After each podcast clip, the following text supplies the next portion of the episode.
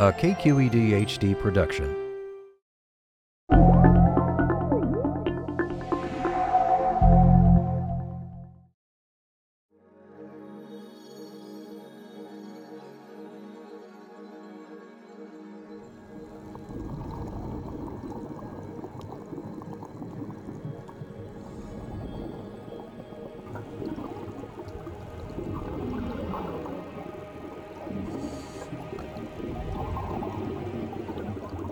This is a story of whale sharks, the biggest fish in the sea.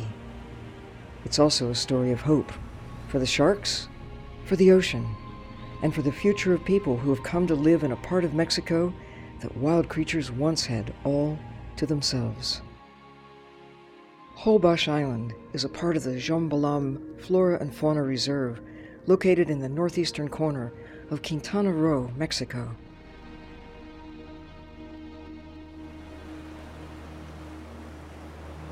The reserve covers an area of 154,000 hectares, tropical forest, mangroves, and shallow plankton rich bays. Holbox is best known for a seasonal visitor, one of immense proportions. Whale sharks. These gentle giants visit Holbox from early June until late September to feed in the nutrient rich waters. Aggregations of over 400 individuals have been observed in the Agua Azul, slowly grazing on plankton rich with fish eggs.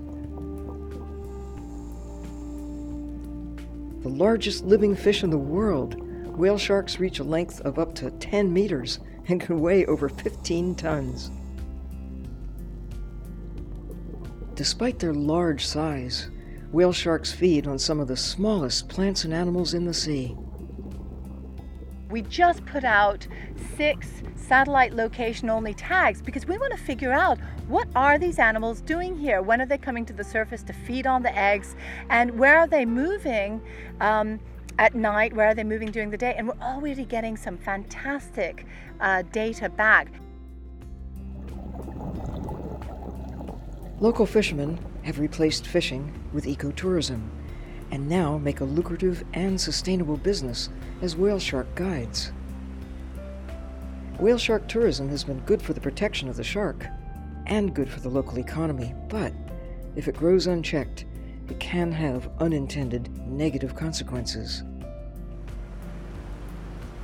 Here on Holbox, the local community, government, conservation groups, and marine scientists have all worked together for a sustainable and successful protected area, home to the vulnerable and beautiful whale sharks.